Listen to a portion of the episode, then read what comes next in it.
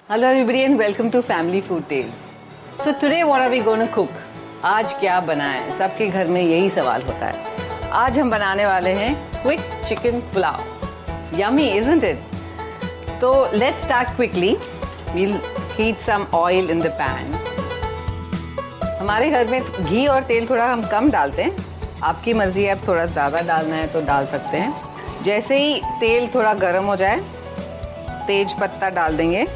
Some bay leaf, some cinnamon sticks, लौंग इलायची थोड़ी सी काली मिर्च and sliced onions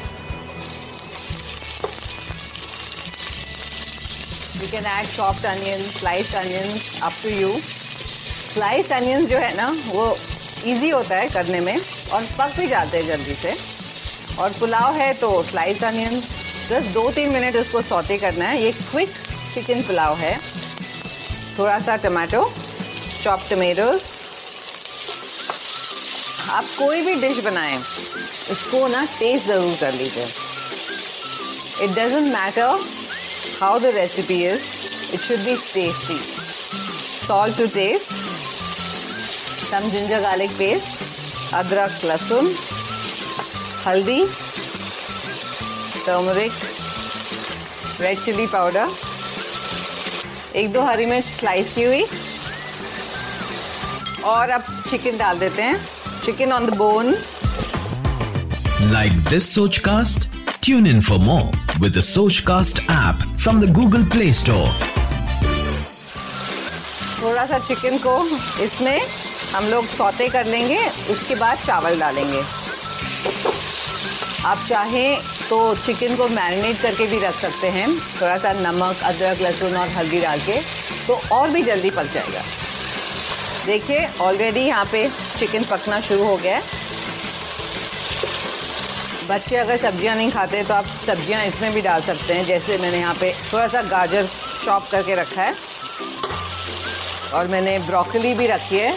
लेकिन ब्रोकली हम थोड़ी देर के बाद डालेंगे। आप ब्लांच करके ब्रोकली रख दीजिए। Once the chicken is sauteed a bit, we'll add the rice.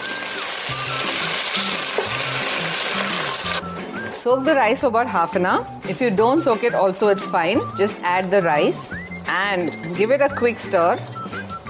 And then we'll add some water.